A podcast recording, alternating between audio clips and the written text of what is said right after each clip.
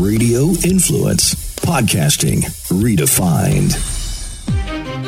As America's zone coach, premier thought leader, and the world's number one coach of champions, Jim Fannin is the go to person.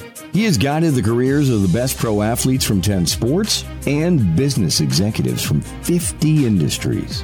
He has coached individuals, families, relationships, and students in simplifying and balancing their lives for more than 40 years. From winning Wimbledon, the World Series, and a gold medal, to losing 68 pounds, saving lost marriages, or overcoming financial ruin.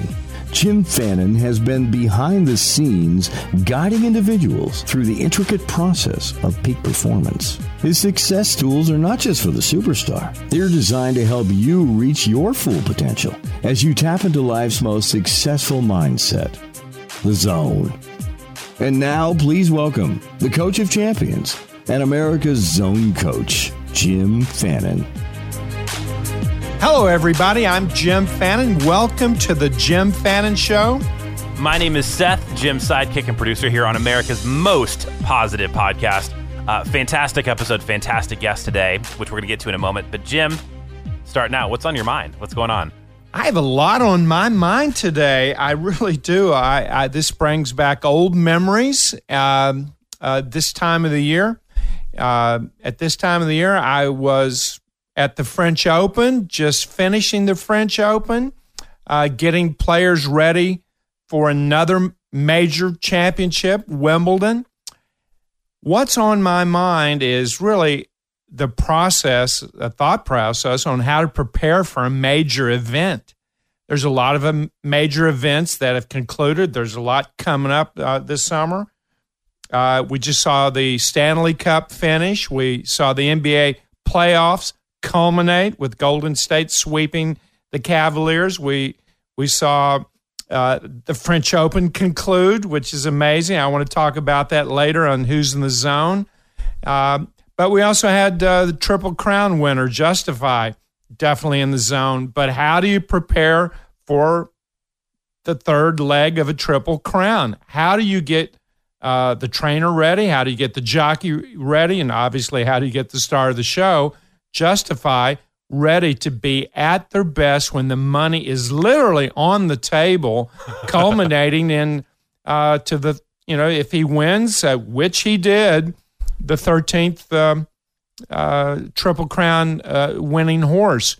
How do you do that? How do you prepare for a big event? And let's put this in perspective. A big event could be a surgery coming up. It could be a major sales presentation. It could be a marriage proposal. Uh, it could be your wedding day. I just had a friend uh, get married over the past weekend. Congratulations. Uh, goes out uh, to um, uh, Mr. Sylvan down in South Carolina. Jay Sylvan, congratulations Oh, on congrats, getting married. Jay. But how do you prepare for a big event? When you want to be at your best, you want to be disciplined, you want to be focused, you want to be confident. That's definite. And but you want to be relaxed, uh, free from fear and anxiety, and you want to be able to enjoy that moment. Uh, we've got the U.S. Open golf starting today. The tournament is starting today, and I've got a horse in the field of the U.S. Open. We got Dylan Meyer, uh, just graduated from the University of Illinois. He's tented up today. His first pro tournament and it's the U.S. What Open. pro tournament to start off on. Yeah. Uh, let's go off uh, on the right foot uh, with the bang. Can you imagine winning that one right out of the gate? But how do you get ready when you would like to be hitting on all cylinders, regardless of whatever that big event is? Um, how do you do that? And, and let me give you a couple of tips and tools to get ready. We all have major milestones coming up or that we've had in our life. And we know that we want results, but we also know we, we want to give it our best, be at our best. How do you do that? And the B to A principle really uh, comes into full play here. B to A. What does that mean? Let's talk about the U.S. Open. The U.S. Open starts today, culminates on Sunday. Uh, it is a tough tournament to win. It has eluded a lot of big names, Phil Mickelson being one of them. And um, how do you win the U.S. Open? Well, first of all, you have to be good enough to even be in the tournament. So, with that said, you're in the tournament. How do you peak? On Sunday, you need to see yourself playing the last six holes solid. Not necessarily great, but typically at a big event, most are going to lose, and one person is usually left standing. And now I'm not talking about a wedding here. so that, that, that's when two are left standing. But you know, it's a big event. You don't want any snafus. You don't want any gaffes. You, you don't want to, you know, stumble over your vows uh, in front of friend, friends, family, God. you know, you want it to be absolutely perfect. So, seeing it completed as if it's so in your mind, that is B. Then you work chronologically backwards. Let's go back away from the marriage. Let's go back to golf. You want to see yourself finishing the last six holes solid, not giving anything back. And then you want to see yourself in contention before the last round on Sunday. You know, within striking distance, within four or five shots uh, off of the lead. Uh, and then you have Saturday.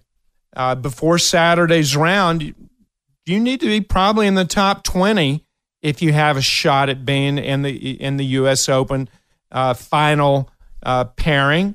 Uh, so Friday night, you should be in the top 20. Obviously, you need to make the cut, but if you're thinking about making the cut, this is probably not a tournament you've got a shot to win.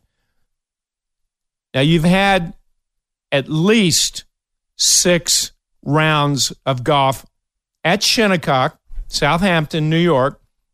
Physically, you've had those rounds um, this week. You'll have two practice rounds minimum. Uh, you may have come in early, like Tiger did. I believe he came in over Memorial Weekend, snuck in a little 18 hole practice round. So you've seen this course not just back in 2004, the last U.S. Open that was held there, but you've seen this course physically. Hopefully, you've played it mentally.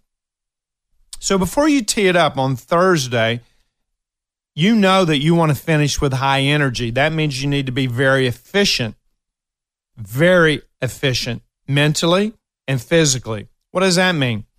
Uh, that means I would just be solid. That means put the ball in the fairway. That means seeing exactly where I want to be.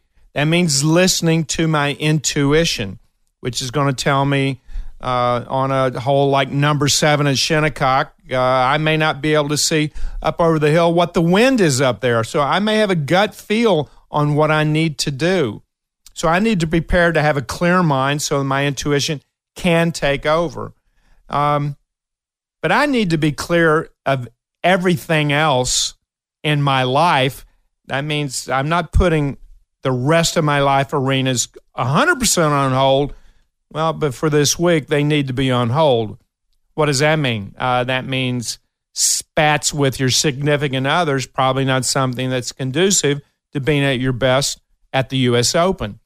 Uh, Having fi- your taxes come up and your accountant being like, could you check on it? Pro- probably not this week. Yeah, right? it's probably not going to happen this week. So you want to have a clear mind before you come up to any big event in your life. You do want to B to A. You do want to walk this chronologically in reverse all the way back to where you are right now. But you also need to have complete balance. What do you need? You need self discipline. I need a blueprint on how I'm going to play this golf course. I need a blueprint on how this wedding is going to take place and and maybe I didn't do a lot in the preparation. Maybe I did everything in the preparation. But I need to see it unfold the way I would like it. My significant other how we would like for it to unfold. Majors, you might. So I need 12, to have some mental well, dress rehearsal. Um, I need to focus. I need to put blinders on and be in the moment. No past, no future, uh, and that's for any major presentation. I need to be prepared to to do that. Sales presentation. I got to be in the moment, reading the audience. I know if I'm giving a major keynote, I have one thought when I go into any keynote speech. I've given about 2,500 keynotes around the world. What do I want the audience members to think as they drive away alone in their car? And what do I want them to think tonight, hours and hours long after my keynote?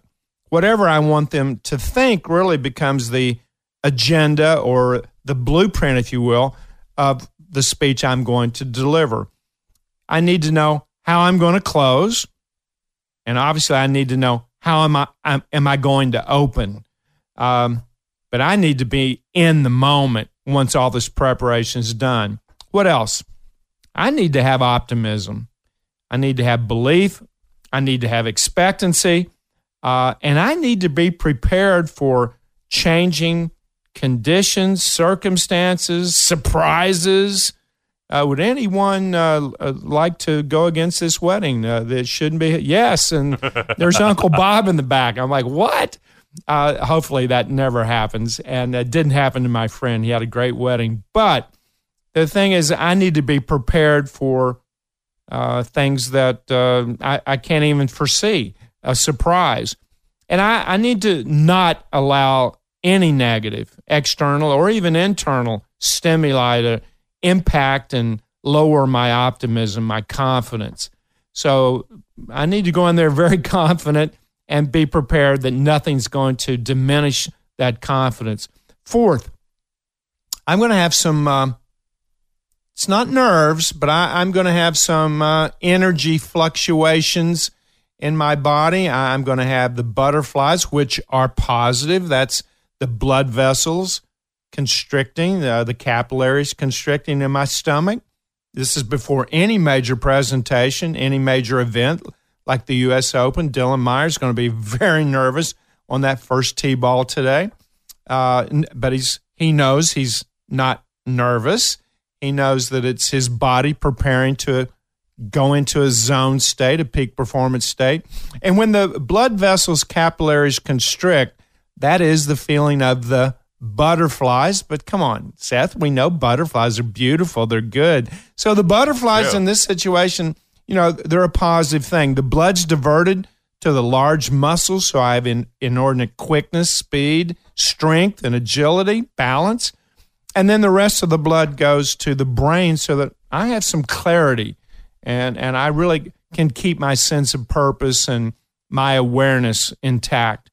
Um, that's really what's going to happen. So I need to be free from fear, free from anxiety, definitely worry, and uh, I need to be as calm as possible in, in a situation where I know my best is probably needed. And then last, you hear this all the time. You got to enjoy the moment.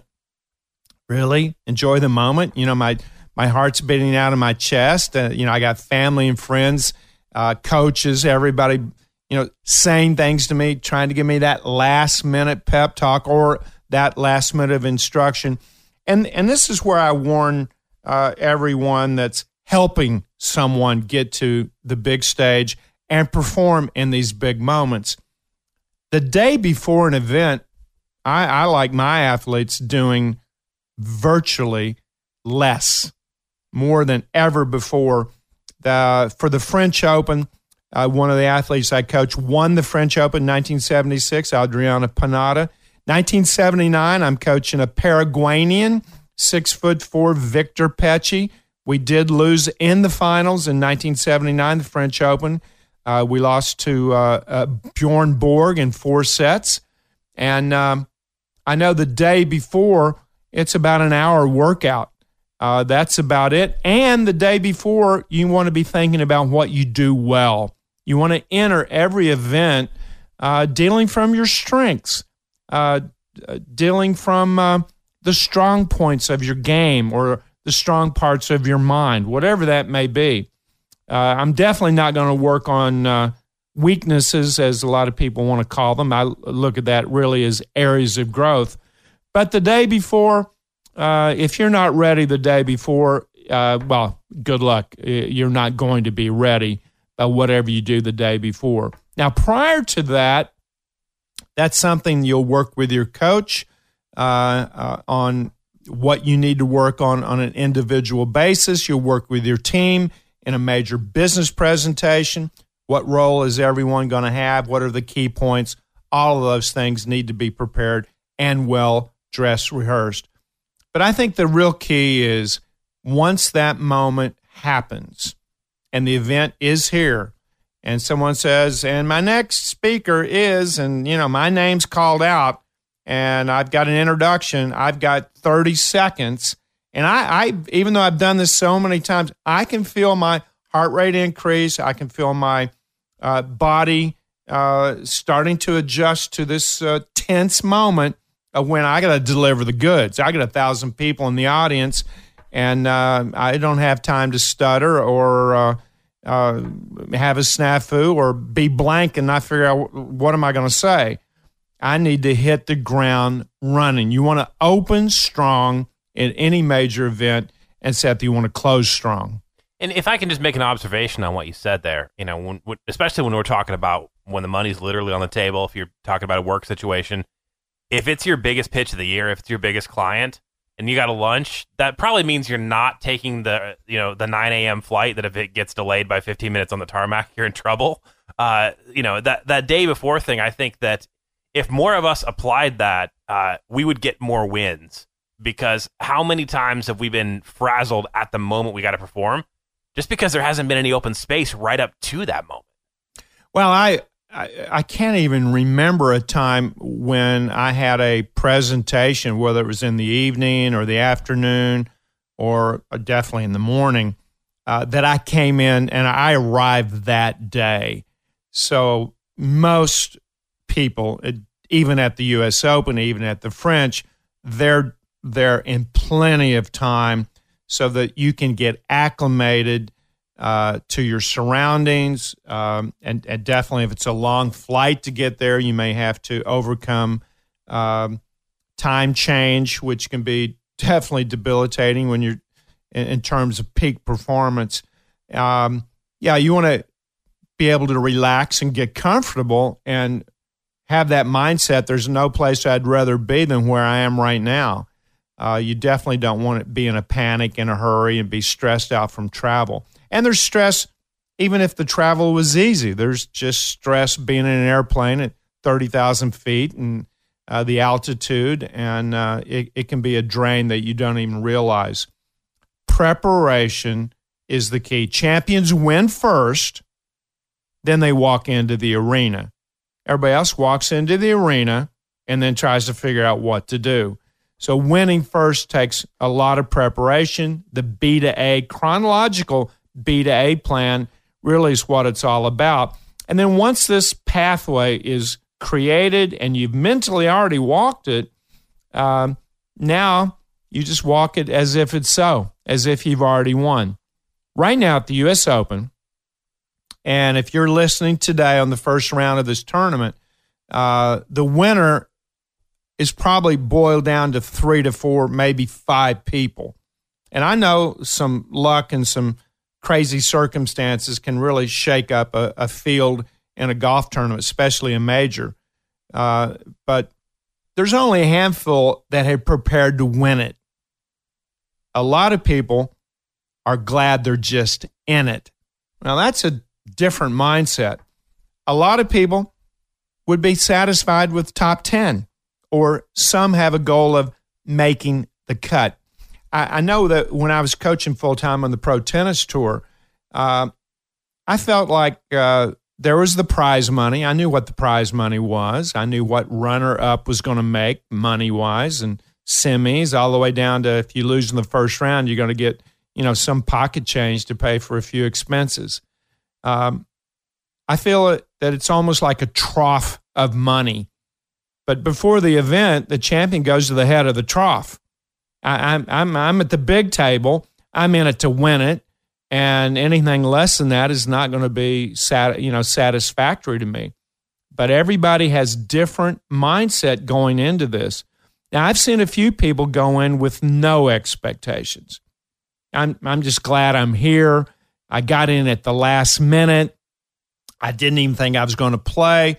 sometimes that participant has an advantage because he's got no expectation and he doesn't have any time to think. And I've seen uh, athletes win tennis tournaments, golf tournaments, not even thinking they're going to play. It does happen. But for the most part, you look at the people that are in contention. Uh, on the, the, you know, you can gamble now in sports. So uh, there's already a pool, uh, gambling pool out there, fantasy golf and all that. Who's going to win this event?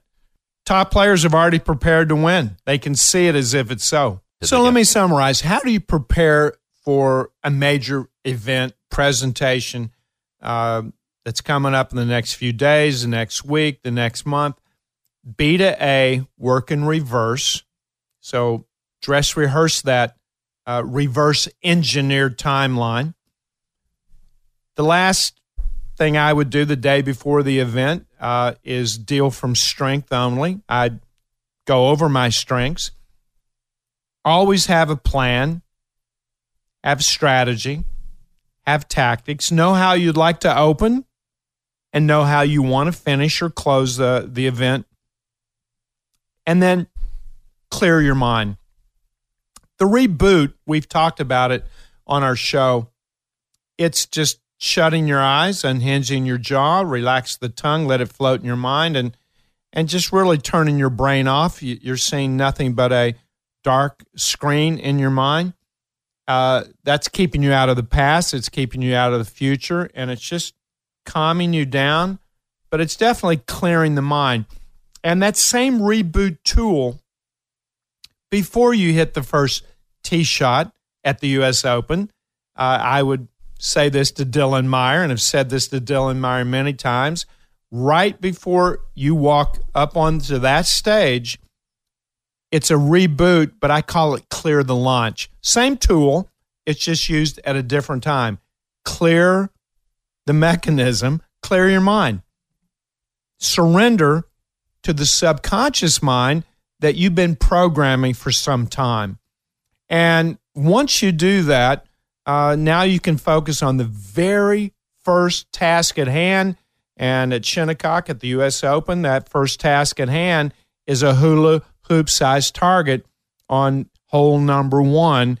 Uh, you're sitting there with a driver in your hand. That's all that matters. And now it is one shot at a time, one play at a time. And uh, that's how you get ready for a major event.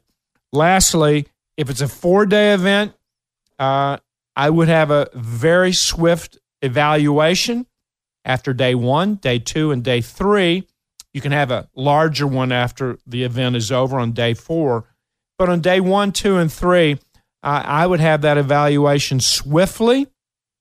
And then I would go to sleep very positive, and I would only be thinking about my strengths as I drift off in the last 30 minutes before the second round, the third round, and definitely the final round on Sunday, the fourth round.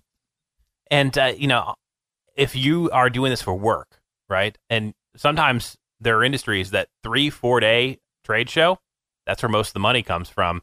That means you're probably not packing your schedule to gills in the evening with social events and people you don't normally see you're getting plenty of rest, you're getting hydration, and then you're thinking about getting that business the next day. Well, I've seen a, a this happen to me on the pro tennis tour where all of a sudden here comes Wimbledon, and everybody starts changing their diet and how they're practicing, and we never did that. We we wanted to treat it like any other event, knowing that it's not. Um, but you know, if you're eating uh, cheeseburgers. Uh, uh, two days before the event, then you know I wouldn't start becoming a vegetarian during the tournament. Yeah, I mean you, you got to do what uh, brought you to the dance. Um, I think you should be uh, eating healthy the whole time. The same thing with sleep.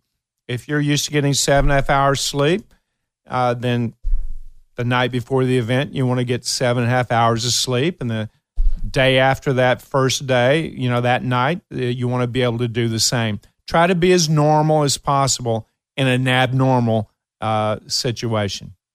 And up next, let's go ahead and uh, get our guest on here. Uh, fantastic conversation coming up about the U.S. Open and about how to perform during one of these really big events. Well, I, w- I want to talk about my guest very quickly. I know uh, we're going to get him to call in right now. My guest is Brian Mogg, M O G G. Brian Mogg is one of the top golf instructors in the world. I met Brian at the David Leadbetter Golf Academy uh, a couple of decades ago. Uh, Brian has his own academy. In fact, he has many academies around the world. I've conducted at least 50 golf in the zone schools with Brian Mogg, Golf Magazine top 100 instructors. Uh, and for my money, and there's a lot of great instructors that I uh, that are good friends of mine, from David Leadbetter, uh, from Mike Adams, um, Jim Hardy.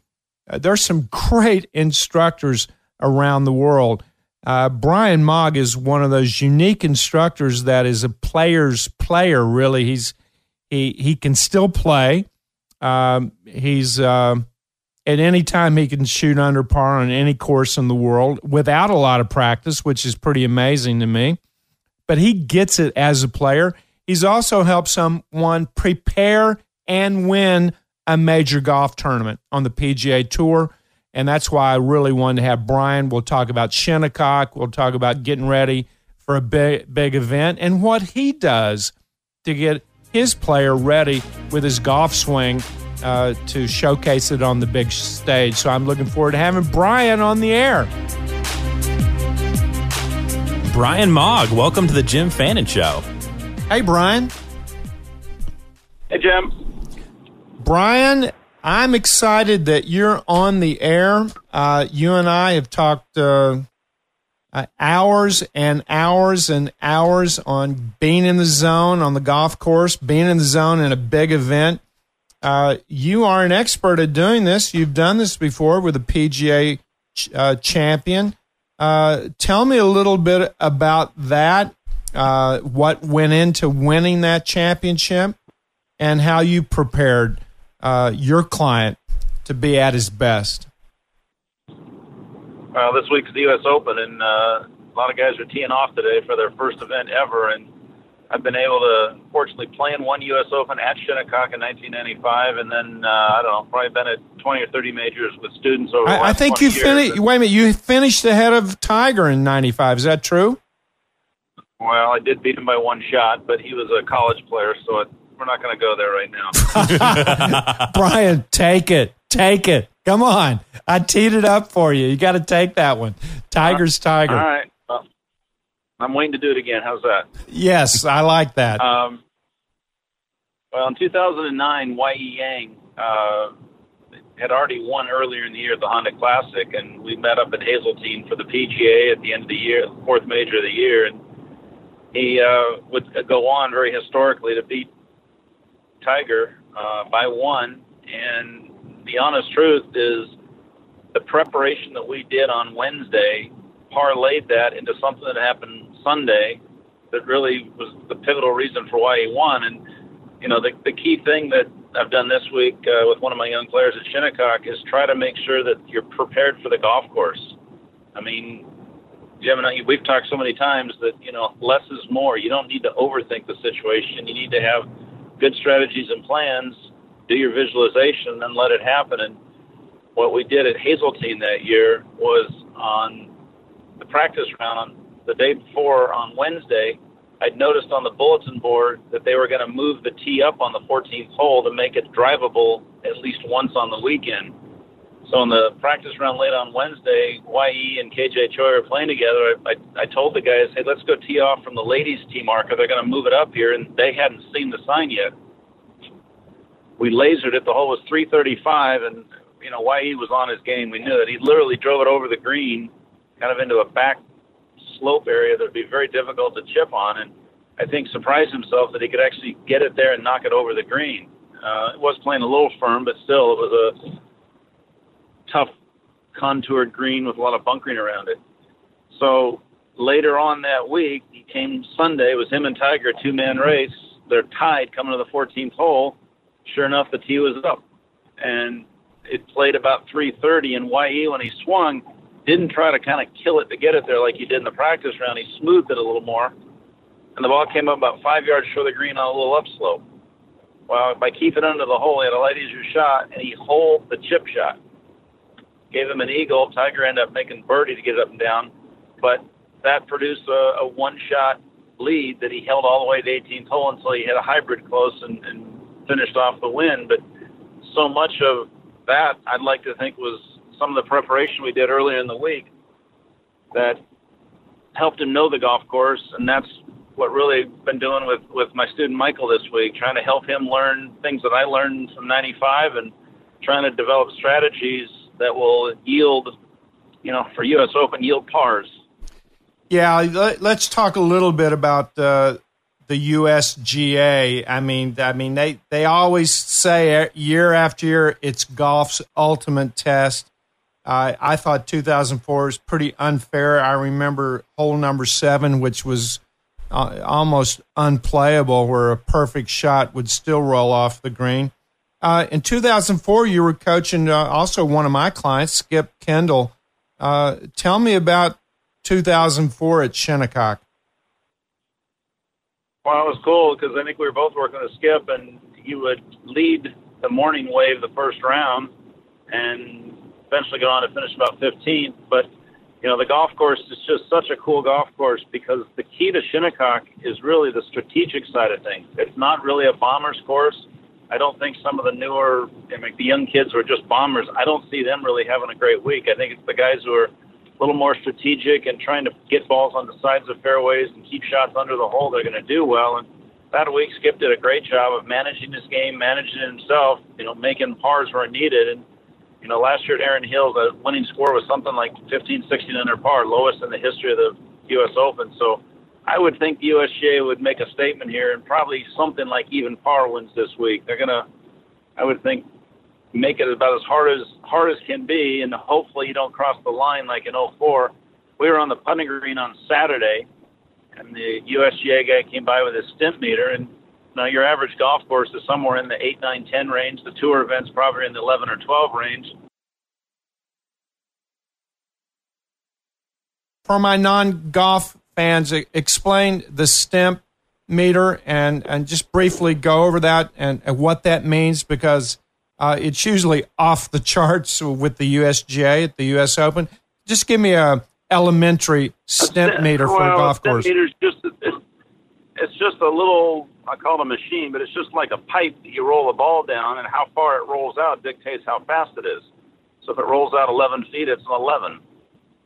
So, you know, by the time you get to a U.S. Open, you know you're going to play some of the fastest greens in the world, and, you know, maybe a 13 is about what they're going to be, but at the contours, it plays faster. The however is Saturday afternoon, the putting green was a 30. I mean, it, it had crossed the line to where the greens were literally purple and we everybody knew going into Sunday that the potential for craziness was going to happen, and unfortunately, on the seventh hole, it did. I, of all the years I've played the PGA Tour and tournaments all over the world, I've never played a harder hole than number seven, and it's about 165, 170 yard par three. And in 1995, I was in fantastic shape late in the day, you know, middle of the way through the round on Friday.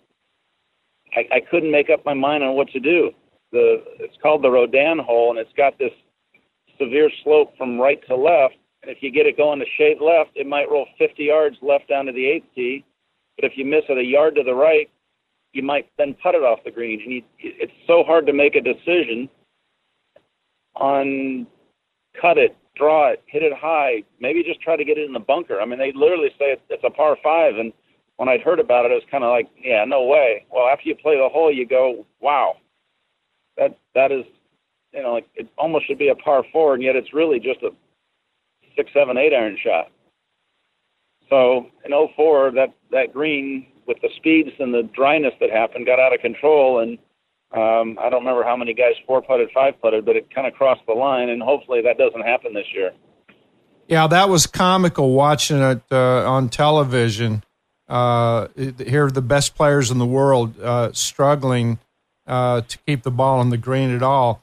Uh, you know, this week on, on this course, um, hole 9, 10, and 11, uh, those are pro. If you come out of there with par, averaging par uh, all four days, uh, you probably are playing some pretty amazing golf, and you've got a great shot at uh, at winning this tournament. Um, what's your advice to the young player? Uh, you know, I've got a young player, uh, Dylan Meyer, playing his first pro tournament, much less the U.S. Open. What would advice would you give a Dylan Meyer who, you know, college golf, pretty successful, um, uh, definitely can hit it a long way, uh, full of all kinds of energy and hopes and what kind of advice would would you have given Dylan uh, if you could have talked to him before he teed it up today? I mean, the awkward challenge of the U.S. Open is it goes against everything else you do the other 51 weeks of the year, which is basically at the pro level, try and make as many birdies as you can. USGA elements, U.S. Opens, you're trying to make as many pars as you can, and it's a different mindset than what you do. So in Dylan's case, you got to stand on the first fairway, figure out where the flag is, and then ask yourself, how can I get the ball safely in a position to make par? And you know, you've got to not just try and hit the fairway. You probably need to hit left center on the fairway. And your second shot, how can I leave it under the hole? And I, I know when I teed it up 20, whatever, 23 years ago, first hole, uh, I bogeyed number one. Number two is like a 240-ish uphill par three. I hit a great long iron, made par, hit the fairway on the third hole, and I'm looking at a kind of a middle right pin on the third hole, and I recognized I had about 10 to 15 foot of a window but if I didn't get my five iron in that window, I probably couldn't make par. I was a little too far left, like from 8 o'clock to 12 o'clock. The, the mound and the hump was too severe. If I missed it on the right side the same way, if I was long, I'd have no chance. And the pressure I felt trying to fit a five iron, where normally you don't even think about stuff like that, was so strong that ultimately that's why a Corey Pavin, a Ray Floyd, guys who have won there in the past, they're, they're really good strategic thinkers – and maneuver their ball. So in Dylan's case, he's really got to get smart with how he lays out his plans and how he lays out what he's attempting to do each shot, not just be a typical young kid, step up, bomb it, you know, swing it, and doesn't work, go next week. That's just not what the USGA is about. It's not what the U.S. Open rewards, and especially this year with the tournament at Shinnecock, where it's you know one of the oldest courses in the country, and it's just got a lot more of a links type feel where the consequences of a bad shot might be worse than you know maybe a traditional golf course. Yeah, there there's another factor that really plays into this. No matter what you do on Thursday, you are going to have to spend Thursday afternoon or Thursday evening and definitely Thursday night uh, with your thoughts. Uh, it's pretty easy to beat yourself up if you got off to a poor start. Uh, it's pretty easy to uh, uh get too full of yourself. You know, if you throw down and you're leading the tournament after round one, uh, you had Skip do that. Skip, you know, my client as well uh, did that. Um, what do you do after after today? And the athlete wants to go back and hit a few balls. How do you approach that? Uh, I, I see a lot of guys hit too many balls after the round. I see some players decide to hit no balls after the round. Uh, that's usually not the case. Um, what's your approach on this? Well, the thing you have to do after today's round is finished is really make a plan for round two, and that's different from the guy who tees off at I think 6:45 was first off today, and then my guy Michael's off last at like 2:47. So a little bit depends on what you shoot, how you played, and then what's your tee time tomorrow. Because just if you're a tour player, it's fun to be at a tour event. It's fun to hit brand new range balls on the course and people asking for autographs. It's fun just to hang in that environment. But the reality is that's not necessarily the best way to prepare for tomorrow's round. So in the context of what can I do, you probably need to hit a few shots and you know limit it to maybe 20 or 30 balls and kind of work out a couple things that maybe you weren't happy with. But you want to leave, you know, with all the stuff I've done with you. I mean, you really want to use your mind to try and hit good shots. So when you step up onto a hole that played really hard today for tomorrow, you want to always already feel like you've successfully played that hole. So, you know, at best some light practice and and then you really start the preparation for tomorrow. When I played there at Shinnecock, I drew the last tee time on Friday at three o'clock. I had something like ten o'clock, three o'clock.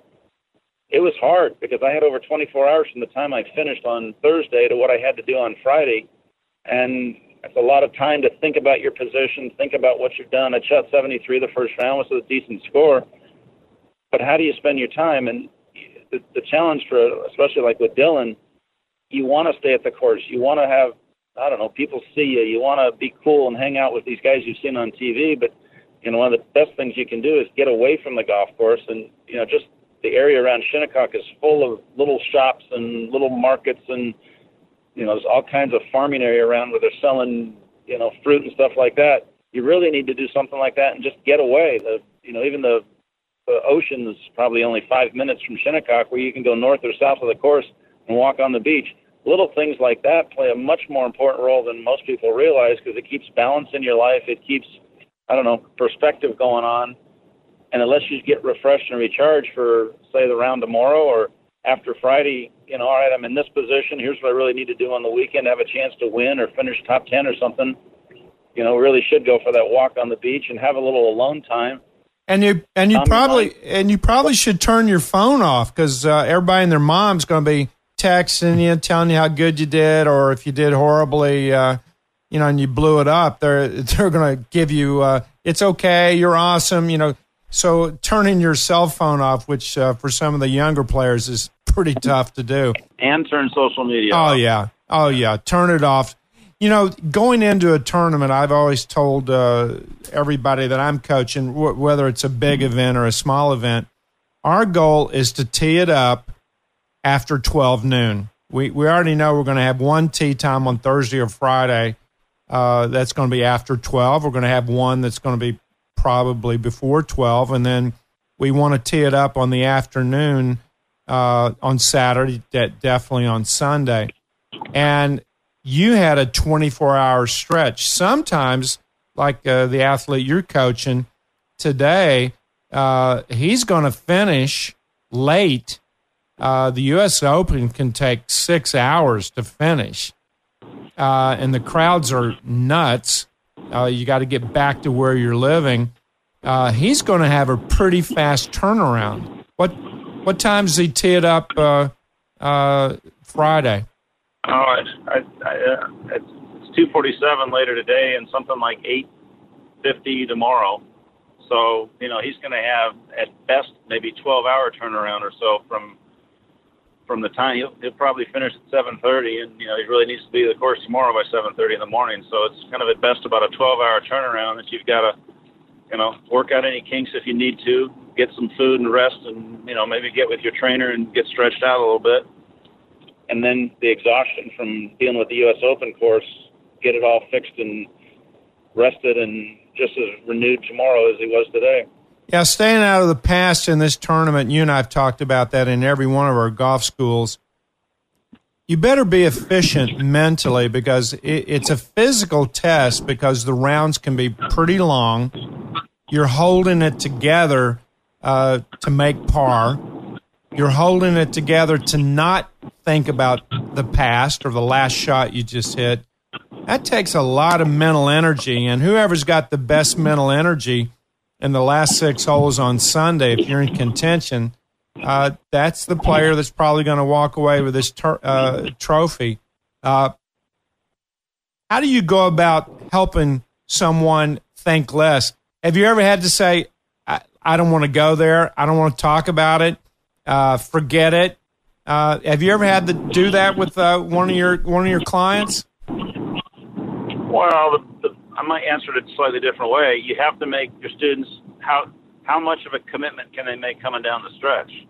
And by focusing on a commitment to what they're going to do, it takes them away from thinking too much about all the consequences and you know, the results are going into the future that that your brain might normally go to. So you know, how committed can you be? You know, especially like your opening tee shot. That's kind of a special shot in the round of golf is getting off to that right moment. So, you know, how committed can you be to a target, your routine, and not getting in your way on the first shot? And then, you know, as the tournament the round plays out, can you stay committed to the strategies you've already laid out, all the visualization work you've done, all the preparation you've done? Can you stay committed to that while your brain's screaming at you to get all excited because you might win or you might finish here or think about some of the extraneous things that you know really aren't in big picture all that important, but your mind sometimes pulls you into believing. Yeah, I had a I had a golfer uh, at a major uh, LPGA major uh, set the course record on the first day of the event. She calls up she's absolutely out of her mind. She'd never won a tournament, much less a major. And and I hung up on her. And she calls back and goes, Oh, we got disconnected. I said, No, I hung up. I go, We're not there to set the course record. I'm glad you did. That's awesome. Get back in the trench, turn your brain off, get your routines. Everything's fine. Uh, the media plays a, a major factor on a lot of people's minds, especially if you're leading the tournament. D- Dylan is leading this tournament after day one. Everybody and their moms want to interview him once a piece, and uh, that's not easy for a, play, a person, even that's a veteran. Uh, that's not easy to handle. The media can only talk about what happened and what's going to happen. The media, if you allow them, uh, can take you out of the zone. Uh, have you had to have discussions on uh, with any any of your players on the press conference that's mandatory after the the event? Uh, absolutely. Um, you, you hit it nail on the head. That all the press wants to know is a what happened in the past, meaning like what, how did you birdie this hole, or b what what do you think about winning tomorrow or winning the next day? And you know, it it it's terrible because you play golf in the zone, and now the media basically is trying to take away that ability to get in the zone. So, you know, Tiger's really perfected this over the years. That he kind of says nothing, even though he's talking. That's really what each student goal with the media is, is to, you know, be polite and answer questions, but don't really think about what they're asking you. Just kind of give kind of a bland answer because if you're not careful, they the media can pull you out of the zone that you just spent, you know, one round or three rounds building yourself into. Oh yeah, I I, I see that in er, every sport, and um, uh, but for someone new, uh, they've never done it, they've never been in a major uh, uh press conference where you're the star. Uh, it's pretty heady stuff, and uh, it's pretty easy to get out of the zone. Brian, you you've had the greatest career as an instructor. You've coached so many great golfers. Uh, tell me a little bit about your academies, uh, what's going on in your life, and and if somebody wanted a golf lesson, uh, they're probably you, you know. It, it, hopefully, if they mention the Jim Fannin show, you'll cut them some slack and maybe let, let, let put them on your waiting list. I know you have one, but uh, also I, w- I want to know how we can get a hold of you. But tell me a little bit about your golf academies and uh, uh, what you're doing, where you're based, and all of that. Well, one of the fun things for me has been has been doing this for 26 years now, and over the years made friends in a lot of places, and it's allowed opportunities to come up multiple locations around the world. So I've got five academies. I'm based in Orlando at the Waldorf Astoria Golf Club, and that's kind of the main one where I'm at. You know, I don't know, two thirds, three fourths of the year. But I'm originally from the Seattle area, so uh, I was out at Chambers Bay last weekend, and we did our golf schools out there that's kind of one of them. I'm up in Toronto quite a bit. Uh, got a really cool academy up there. I've also got one in Honolulu and another one in Seoul, Korea, which is a junior academy where the kids kind of go back and forth between the States and, and Seoul. Those are kind of the five places I'm at all the time. We do a lot of kind of additional golf schools, and that includes me and you, Jim, doing you know golf in the zone schools. Those are awesome. Those are a blast to do. We do those around the country, but um, you know, my website's moggacademy.com, M-O-G-G academy.com. Uh, phone number is 407-654-7740. You know, golfers golfers need to get better. They need to be simpler. They need to uh, allow their mechanics to become more basic. That's something I'm frustrated with within the whole industry is that seems like golf instruction is becoming more complicated, more technical, more detailed, and there's certainly a need to be more uh, more accurate with information, but I just hate seeing golfers get their heads full of just too much information. They can't even swing in a in a natural way or in their best individual way. That's just everyday golf. And now now you throw in uh, uh, the club championship or a big pro am. Uh, uh, that you want to do well in, and you know you throw in the U.S. Open, uh, that can definitely get in the way. Brian, give us uh, that website one more time, and, and, give us your phone number one more time.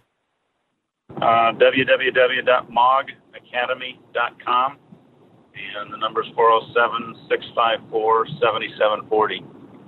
Brian, you're one of the best in the world. Uh, in, in, my uh, uh, opinion, you're at the top. You're at the apex. I'm glad you're going to Shinnecock again. Uh, it's going to be crazy. Uh, I'm glad you're there at Shinnecock, rather, and, and um, uh, I, am I'm, I'm excited to see how you, your player does, and I look forward to talking to you from the U.S. Open.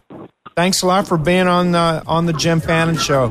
As always, oh, you're in the zone. Get in the zone. You're the best. Brian Mogg. I love Brian Mogg. He's awesome. Uh, what a great golf instructor. But uh, more than the mechanics, you know, Brian really gets it as a player from a player's perspective. So his client really is fortunate to have Brian there at Shinnecock with him and uh, getting prepared for an event like this. And I love when uh, you know just kind of the theme of the episode runs right through the interview because you know we're really talking about you know preparing for a big event, getting to the basics, and he even said the same thing about professional golf. It's getting too complicated. We got to get to the basics to win. Yeah, the zone is all about less is more. And what everyone needs to realize about the zone, this is a purposeful, calm, feeling that you'll have when you're in it that nothing can go wrong. It is physical, it is not just mental. Your eyes can double, triple shutter speed. It'll give you the illusion that the cup, instead of two and a half times the size of a golf ball, it's six times the size of a golf ball. Um, and so it slows things down. Uh, you have more strength, more endurance, more balance. Uh, physically, you're at your absolute best and um, and you just kind of love it. it. It's a it's a feeling that's contagious. So a team can get into a zone, uh, typically triggered by one person or more on uh, on the team that gets the whole team in the zone. The other thing that I, I love about the zone, the crowd. The crowd can get you in the zone. They can take you out of the zone as well. You know, if they start booing you.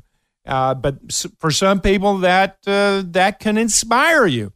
Being booed on uh, on a visiting court, uh, your arch rival, uh, that gets some athletes locked into a zone state.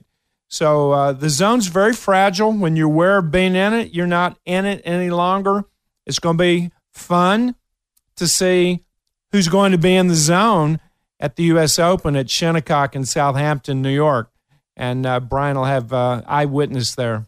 And you know, when we first started the Jim Fannin show, we talked about checking out who's in the zone every week, and I, I kind of remember thinking like, oh, but what if what if nobody's in the zone for a week? uh, there are always going to be top performers, and uh, as we head into summer here, this has been a particularly notable week for uh, just some fantastic key performances that we can learn from. Uh, where where do you, which sport do you even want to start on this I, week? I want to talk about uh, Rafael Nadal uh, to win eleven French Opens. If you don't play tennis, that that's like winning eleven World Series. That's like winning I, eleven Masters. Uh, it if someone said can anyone win 11 French Opens? And they'd asked me that in 1970 when I was there. I'd say, What? Are you kidding me? I think Borg won seven, which I thought was amazing.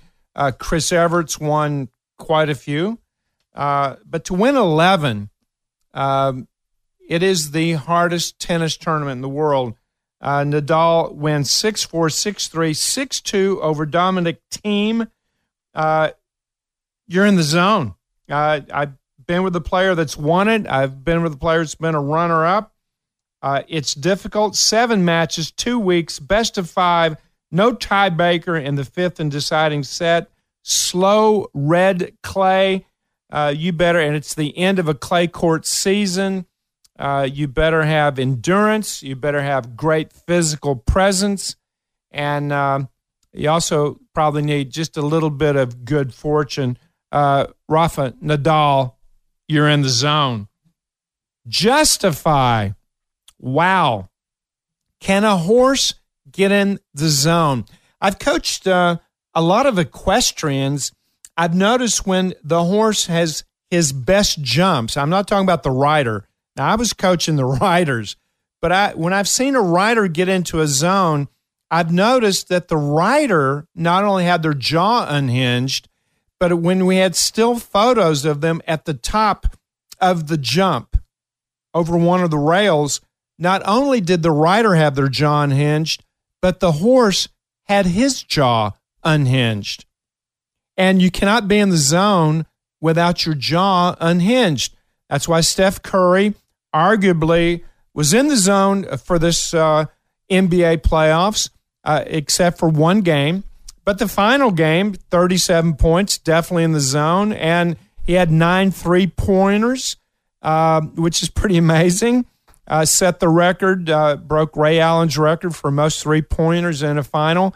If you watch Steph Curry, he's always playing with his mouthpiece. He's in the zone. Also, shout out to Kevin Durant, 37 points in game three.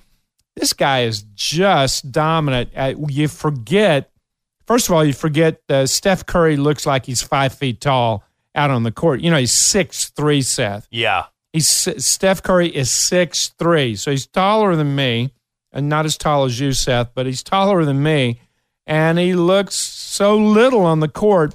Then you've got Kevin Durant in the zone, handling the ball like a point guard, seven feet, pretty amazing. Uh, MVP in the zone. Golden State Warriors, total sweep of the Cavaliers.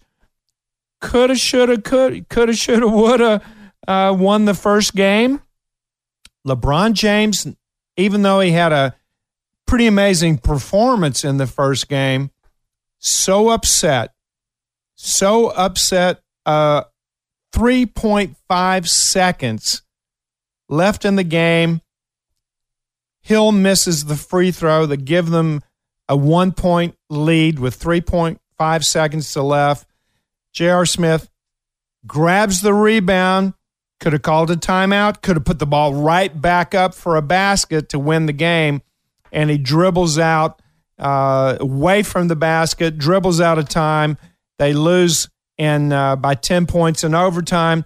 LeBron almost breaks his hand over a uh, a blackboard. A blackboard.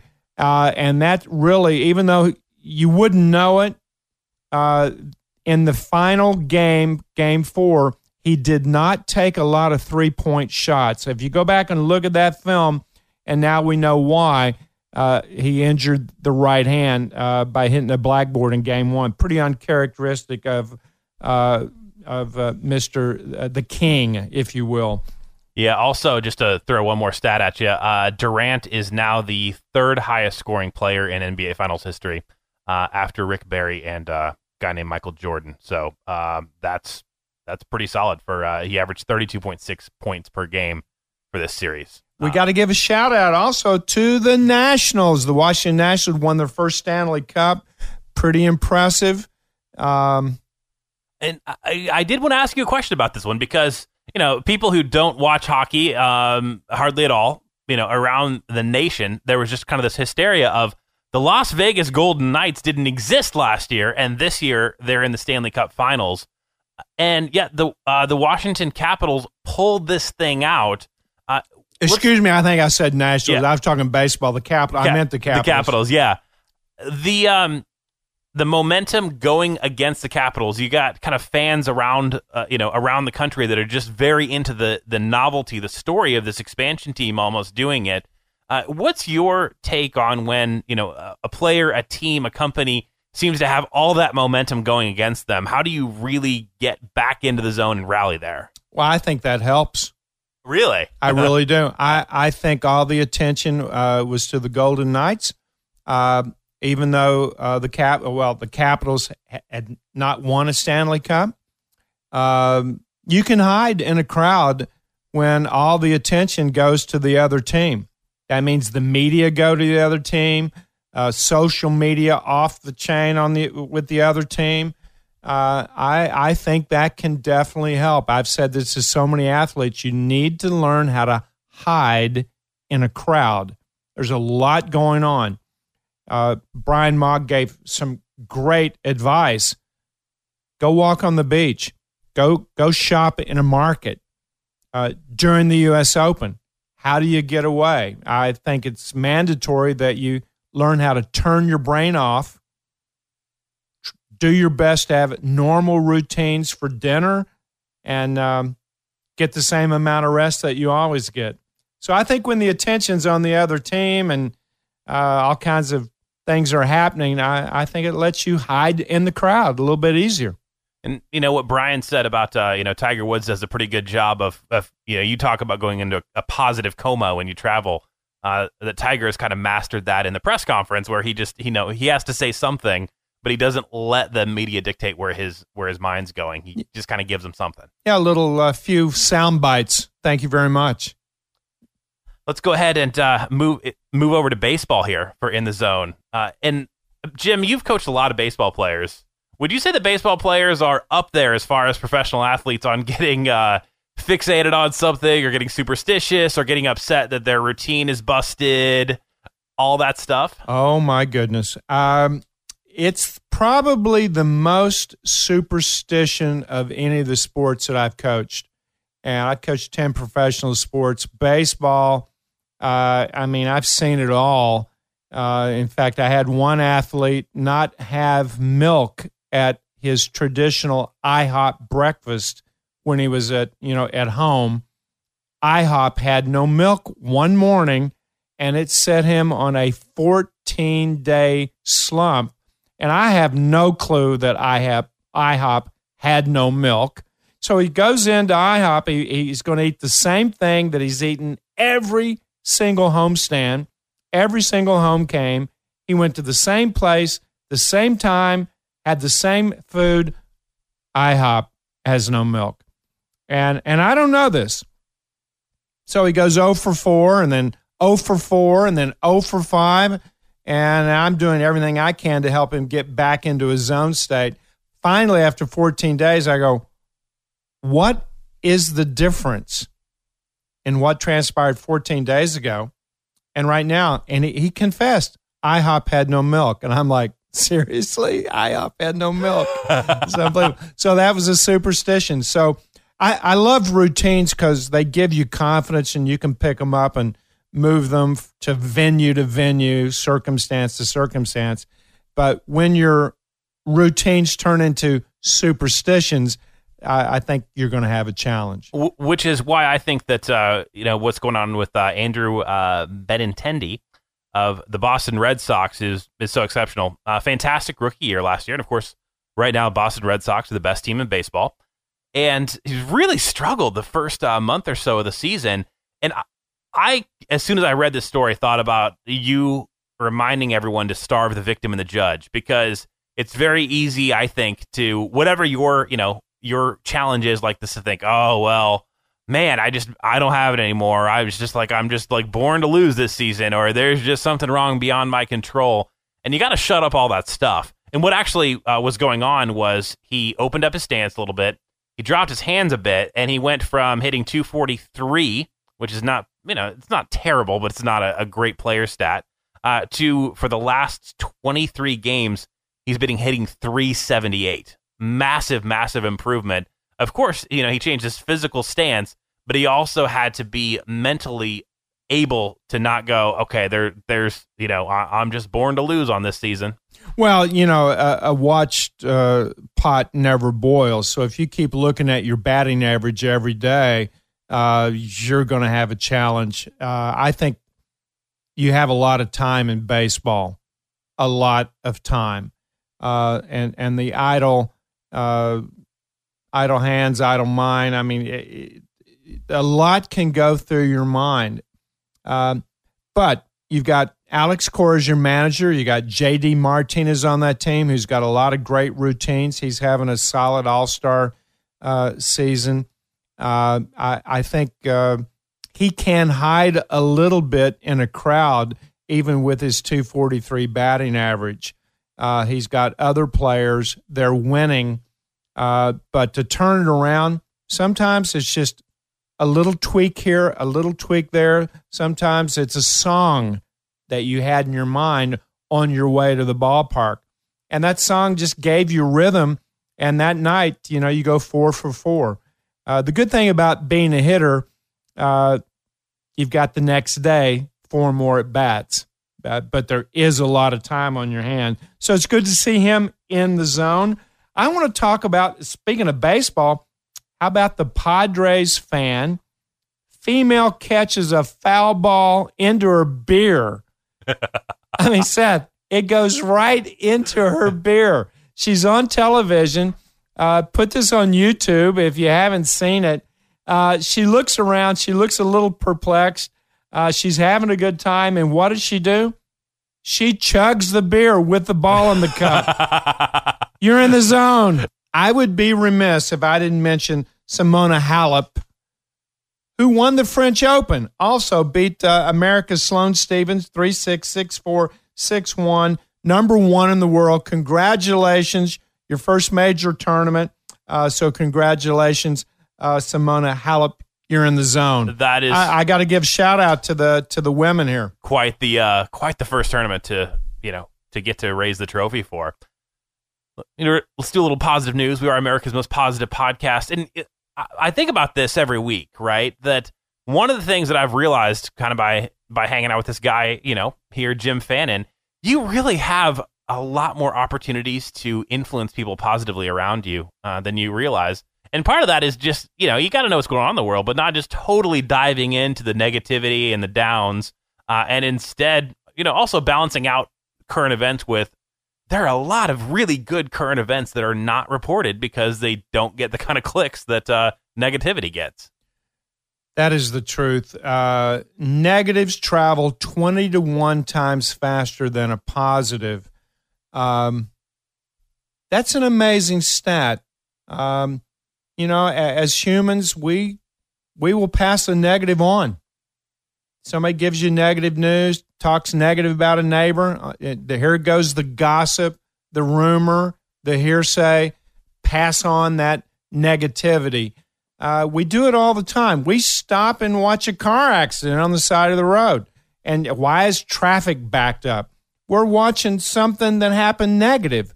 Um, I, I, I don't know. I, I think it's something that, as a society, we can change this. We need to talk more about the positive things. There's so many positive elements, so many young kids that I'm meeting that are doing some really amazing things that that uh, really don't have hopelessness. They have hope, and uh, I, I'm excited for us. Uh, but the news, it, it really can cover up so many things uh, that's happening in a positive way. And of course, sometimes when those younger kids are doing amazing things, they get tickets. This is crazy to me. Uh, so, Country Time Lemonade, which is a pretty iconic American brand, uh, has actually set up a legal fund for the young kids who are out there kind of experimenting with entrepreneurship. I mean, this is a classic childhood thing, right? I sold doing, lemonade. doing a lemonade stand. Come on. Well, you know what? If you were selling lemonade in 2018, you might get a ticket from your city. And so Country Time is now as kid, you know, this is popping up on social media, this is popping up in the news, this is happening. I, I don't know how you can bring yourself to write a seven year old a ticket. I really don't. Well, Country Time Lemonade, you're in the zone. Yes, I we- love that. We need to help our young entrepreneurs. We thank you for uh, you know, for covering their legal fees. And if this is happening in your own uh but, but didn't they put down like a half a mil? they put down a half a mil because Wow. apparently this has happened so much. The other the other in the zone moment is if you live in a town that's fining, you know, five year olds for making lemonade, I, I would make sure that you vo- make your voice heard at, at, at town hall because if we need a half a million dollars to protect our elementary sk- school kids from a basic childhood tradition, Gemini. Uh, yeah, come on, uh, city officials, get your act together. and nobody loves uh, the uh, C A V I I T Y. I did it. Nobody loves the- word cavity, right? When you go to the, the dentist, you're like, oh no, now I got to come back in. Now I got to get drilled. This is uh, this is not fun. I got to keep you know. No one likes going to the dentist. I, you know, I've coached a lot of dental groups, and uh, uh, there's a lot of stress going to the dentist, and uh, it's definitely stressful.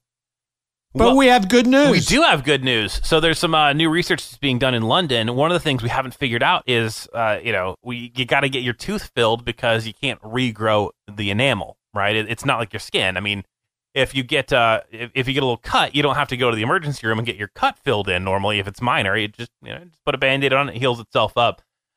There is a research group in London right now that's looking at regrowing enamel, uh, which would basically mean the end of uh, you know of those painful cavities, root canals. Uh, you know, this is this is still in um, in development, but this is looking uh, like this could become a thing, and that is some fantastic news.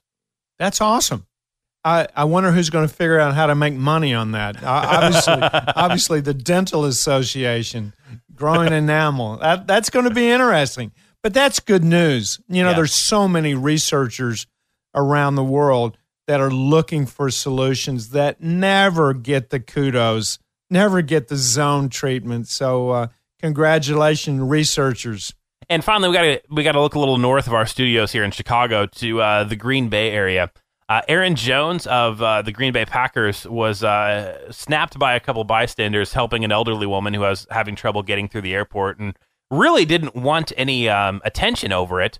The problem is, is that when you're uh, you're an NFL player, and particularly when you're in Green Bay, which is a pretty small city, and the whole city's obsessed with you, somebody's going to notice who you are.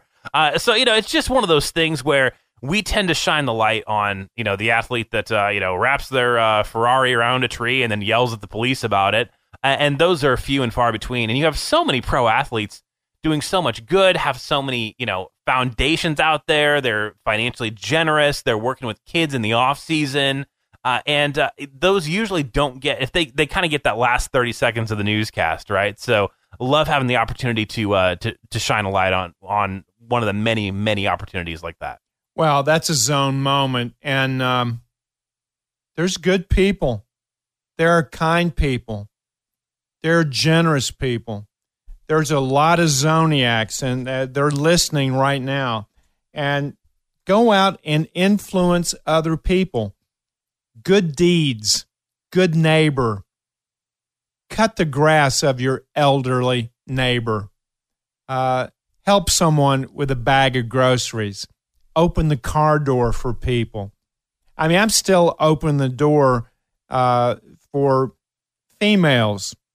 I, I was trained to do that by my mother. I realized I'm doing it to honor my mother. The young girls go through the other door. I had a girl the other day. I opened the door. She went through the other door, and I said, I, I did this to honor my mom. Get back here. and she she actually came back and went through the door while I kept holding it open. And she started laughing. She goes, I'm sorry I wasn't focused. I'm sorry. you know and if i can tie uh that to to the whole theme of this episode here if you got something big coming up and you need to get your uh your mind off of that crucial meeting that crucial tournament uh, that crucial moment that's going to make a huge difference in your sport or your career or your family man, taking an hour, taking a half hour to to help out your actual neighbor, what's better than that? Great shot of uh, positivity through your bloodstream. You got positive hormones, you know, cycling through your system. Uh, and uh, and when you're doing that, you don't have time to ha- have anxiety and negative thoughts going on because uh, you're enjoying helping somebody. With that said, I, I want to talk about something that it, it is a little bit of a downer. It's unusual for the Jim Fannin show, but we did have a few tragedies. Anthony Bourdain, uh, Bourdain Yeah, uh, committing suicide. Kate Spade, uh, another celebrity, committed suicide, age 55. Um, 121 Americans commit suicide every day. And um, how does this happen? Uh, this question has been asked quite a bit, and every time uh, it's brought to the forefront of a national and international attention, uh, people are asking that question How can this happen? I do know this. Times can be very tough, times can be very challenging, and the opposite of the zone we call the downs, and that's a mild or severe depression. How does that happen? How do you go from a peak performance, zone performance, to get into the downs where you start wallowing in uh, all kinds of negativity? And it, it's an attitudinal quicksand that on the Jim Fannin show, obviously, we want to stay away from. But if you're changing sleep habits, if you're spending more time in the past, if you're replaying negativity over and over again, if you're using your imagination in a negative way, projecting future events that may not be in your favor, and if you feel that things are really crowding in on you and uh, these thoughts are causing you to be tense, anxious, irritable, uh, you probably need to talk to someone. And uh, hopefully, you've got family, you've got friends. Negative feelings left unexpressed will eventually turn into negative actions. Negative feelings left unexpressed will eventually turn into negative actions. And there's a hotline, 1 800 273 8255. 1 800 273 8255. Uh, it is a national uh, suicide hotline. Uh, if you have any thoughts uh, along those lines, uh, reach out to someone and uh, definitely reach out to this hotline. And um, it's a time where, Seth, I want everyone to realize that you're an integral part of something greater than yourself, and that is the human race. And that there's so many people that I meet that are so positive, and be around as many positive people as possible. Help turn negative people into positive people. What a great influencer you can become. But it starts in the mirror, it starts with you. And think about what you think about. You know, if we could do a printout of your thoughts right now, I'm sure you would not want to necessarily share those thoughts. And Seth, hopefully you wouldn't be arrested with those thoughts. But but yeah. it, it, if you if you do ha- have the ability to take some time, if you do take the time and think about what you think about do a little mental inventory. Um, make sure that you're in the present and that you only go into the future for planning, strategy, and tactics. And you only go into the past for have a good laugh with an old friend or to have swift analysis um, or evaluation. Otherwise, stay out of the past. Be in the moment. It's the only place to be. And of course, that's where the zone resides. Seth, do we have anything on our mailbag? Yeah, uh, this one was a you know wanted some kind of personal details left out, so I just said, "Hey Jim, I love the show on reinvention. I know I need a reinvention in my life. What is the biggest challenge to getting started on a reinvention when it can feel so overwhelming?" I, I think the biggest challenge, and then when I say this, you're going to see that it might be simple what is your passion? What do you love? Who do you love? What do you love to do? Uh, what do you love to eat? Where do you love to go? Where do you love to be to relax? Where do you love to be with other people? What physically do you love to do? What challenges do you love? You know, somebody asked me, I'm, I'm, my mother asked me, why aren't you laughing in pro tennis? I've mentioned this before on the air. I said, Mom, I love the challenge, but it's a challenge. Someone's trying to take my money and knock me out of the tournament. And, and so I'm not always laughing and uh, uh, on the tennis court when I played, but find out what your passion is and expound on that you may find that part of your reinvention is creating a business around that passion, uh, finding a job where that passion can be kindled and uh, ignited even to a higher level. I, I think finding your passion uh, is really one of the keys uh, to living a simple, balanced, uh, successful life.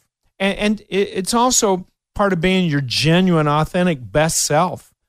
Um, I love to coach. I love to help people be their genuine, authentic best self. And I've been blessed to make an entire career out of that. I love getting feedback on what other people have done. You know, there's a big sign in our office. It, it's been since 74. Your success is our only mission. And that's really uh, our mission statement.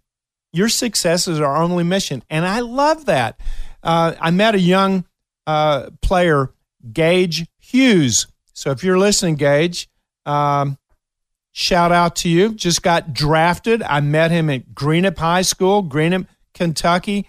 I was addressing his uh, high school um, class. In fact, everybody in the school a few weeks back.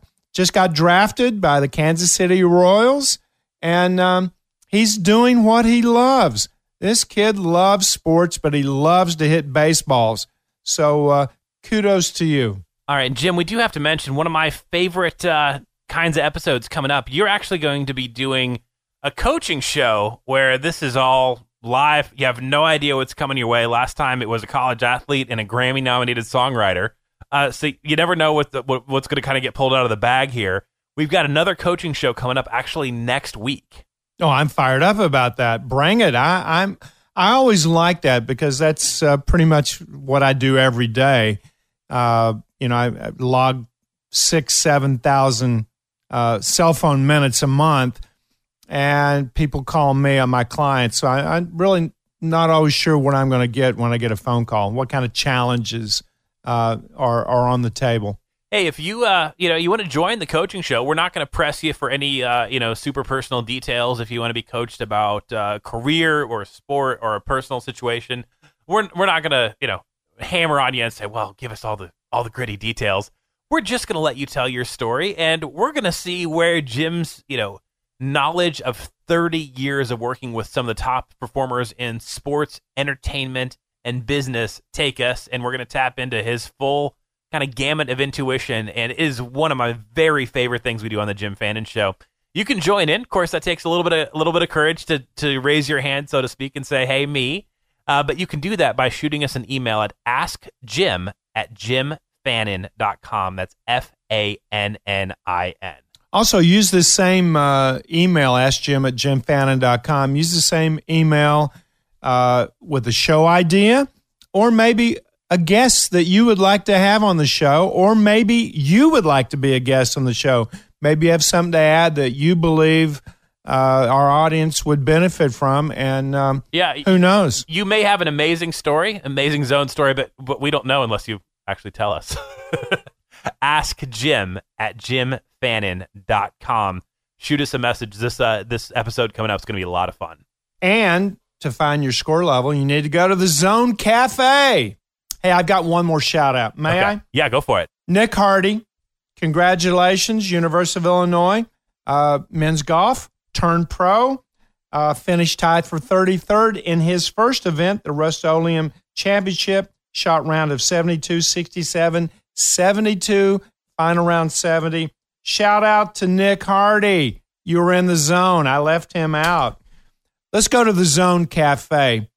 This is a place where you can pull up in your car and you need to select one ingredient, one thing that you can order. Now, we have five that we're cooking.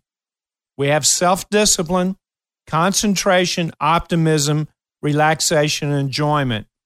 And for the listeners on this show for some time, you know that it's these five intangibles that trigger a whole host of chemicals that attract that zone state.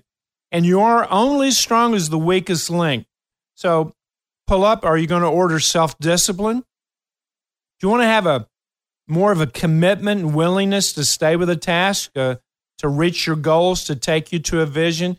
Do you need that blueprint? Well, if that's what you need, Stop right there, take the self discipline, and work on it for the next seven days. But maybe, maybe you have a blueprint, but maybe you're extremely talented. Maybe you've got so much talent that you think too much because you can do so much. So maybe you need to order concentration. Just like uh, a horse with blinders, stay focused on the task at hand, one thing at a time. Focus mental and physical energy on those tasks that lead to the goals that take you to that vision. If that's what you need, Seth, you're cooking up some slabs of concentration. I know you are. I'm I'm ready to give this out. Yeah. But but maybe maybe you've had a seed of doubt or two. Maybe you've had a setback. Maybe there is a little negativity bouncing around in your brain. It happens. It happens to all of us. So maybe you need some optimism, the belief and expectancy that what you're doing is right and that it's going to lead you to your goals that will be completed and your vision will be attained. And if you need a little more optimism, uh, big plate of optimism, we're ready to serve that up to you. But maybe you need to relax. Maybe you worry. Maybe you got a little fear, a little trepidation. Maybe you're not sure, and that's caused you to have a little anxiety. So if you're a little low on relaxation, we'd like to fill up your tank. We got a big jug of relaxation that's going to give you some peace, some tranquility. It's make you going to go, ah, yeah, I'm good. My jaw's unhinged, and uh, my breathing's down to six to eight breaths. So if that's what you need, uh, we've got a big jug of relaxation. But maybe, maybe you need a little pep in your step. Maybe you need some more dopamine flowing through the bloodstream. So, Seth, I know you love to cook the happy meal because I know you got a smile on your face when that happens. So, if you need some enjoyment in your life and you've been working too hard, trying too hard, um, not having as much fun, no music, no laughter, well, get the happy meal. You need some enjoyment. And just the awareness of what's low in your score chain, S C O R E, the awareness of it, Seth, it'll fix that chain that we all have that makes up our overarching attitude. Uh, that awareness can fix it 90% of the time. What are you ordering, Seth? You know, I'm going to order enjoyment because when you get in kind of the entrepreneurial game, uh, there there's some people that just tell you, oh, you just you've got to never come up for air. You know, if you get tired, what you need is an IV line that you pour Red Bull into. And uh, since meeting you, I, I know that's not going to work. Uh, so sometimes, you know, when when you start a business, everything doesn't fit between you know nine to five. Sometimes it's you know very long days, two or three days in a row, and then you pop up and you go, ah, I'm going to intentionally make sure that I have some fun today. And so I'm going enjoyment. I'm I'm right there. What about you? What do you got? What do you need this week? Relaxation. Uh, I'm always pretty cool, pretty calm, jaws unhinged, don't get ruffled. Uh, but I've had a lot on my plate, and I am going to have very soon, hopefully, uh, my clients won't realize it, but I, I have once a month a silent day where I turn my brain off. I completely relax. Uh, I text. I might write an email or two. I could do a little bit of writing, uh, but I'm going to speak the least amount. And I know uh, this upcoming week, uh, that silent day is going to be in one of those next seven days. Uh, I always surprise my wife, but she gets it after 12 noon. I I'm te- haven't said a word. Yeah, or I'm texting her. I'm in the same room with her. she gives me that look, and I'm like, you know, I, I tell her it's silent day. But uh, yeah, I'm going to relax a little bit, unplug my brain, and uh, my favorite quote. I've said this I don't know how many times was Abraham Lincoln. If I had four hours to chop down a tree, I'd spend two hours sharpening my axe so uh, I'm going to sharpen my axe this week. Little little relaxation. Yeah, and if you uh if you are down to your axe is pretty much just the uh, the empty handle that's smacking up against the tree. That's not- you. You better get some some relaxation enjoyment going on. That's not a positive. That's not a positive. Seth, I got to tell you something. I'm going to give you a shout out. You have been uh, an awesome uh, sidekick here. Uh, I, I really have seen your transformation, and and I'm glad you're here. You help me get better. Uh, you keep me on my game. Uh, you you have great notes. Uh, you line up great guests. So thank you, and stay in the zone. I hey, I appreciate that, my friend. There's, you know, you and I both have a lot of love for this process, and you know, and the people listening, and knowing uh, that not, uh, we enjoy doing this, but uh, I, alongside you, really love knowing that this thing gets out all over the world every week, and that people are making better choices because of it. That's thrilling. And my last thing uh, to everyone listening share the wealth. If you have a positive nugget, you pick up something positive, you read something positive on the internet, share it with us uh, here at the Jim Fannin Show, but share it with your friends. We need to flip the script on 20 negatives to one, 20 to one. A negative goes around the world, 20 to one versus a positive we need to take the positives in our life and share them and influence as many people as positive. We have one life, and we know it can be fleeting. Why not choose a life of extreme positivity? What does that mean? That means get rid of the gossip, get rid of the rumor passing. And if somebody gossips to you, I, I hold them up. I, I'm sorry. It's going to end here. I'm not going to pass it on. Uh, no gossip, no rumors, no negativity. And I actually just don't go there.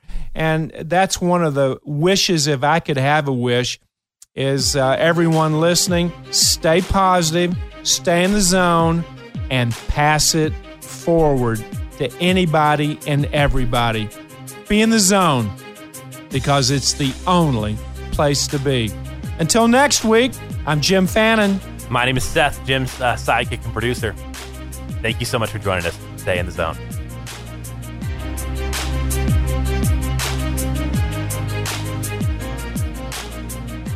This is a leveling the playing field quick fix on Radio Influence. Nefertiti Walker is the Director of Diversity and Inclusion for the Isenberg School of Management and assistant professor for the McCormick Department of Sport Management at UMass, my alma mater. I don't think most people take the time to really consider the decisions they're making and why they're making them, right? Because most of us are having to make so many small decisions throughout the day that they become kind of unimportant to us, but quite impactful for a lot of people in their lives. So I, I, think one is having that time, like you said, to reflect on the decisions you're making and the things that you're doing and why you're doing them. Um, and making sure you're not leaving folks out because they're not in your network. A lot of people in the sport industry are not very aware of. They assume that if someone's not in their network, then either that person hasn't put in the work to get to know them or put in the work to get in their network. But, you know, more often than not, is the fact that our individual networks are completely biased with people that look, act, and believe exactly the way we do. Leveling the Playing Field with Bobby Sue Doyle Hazard can be found on Apple Podcast, Stitcher, TuneIn Radio, Google Play, and RadioInfluence.com.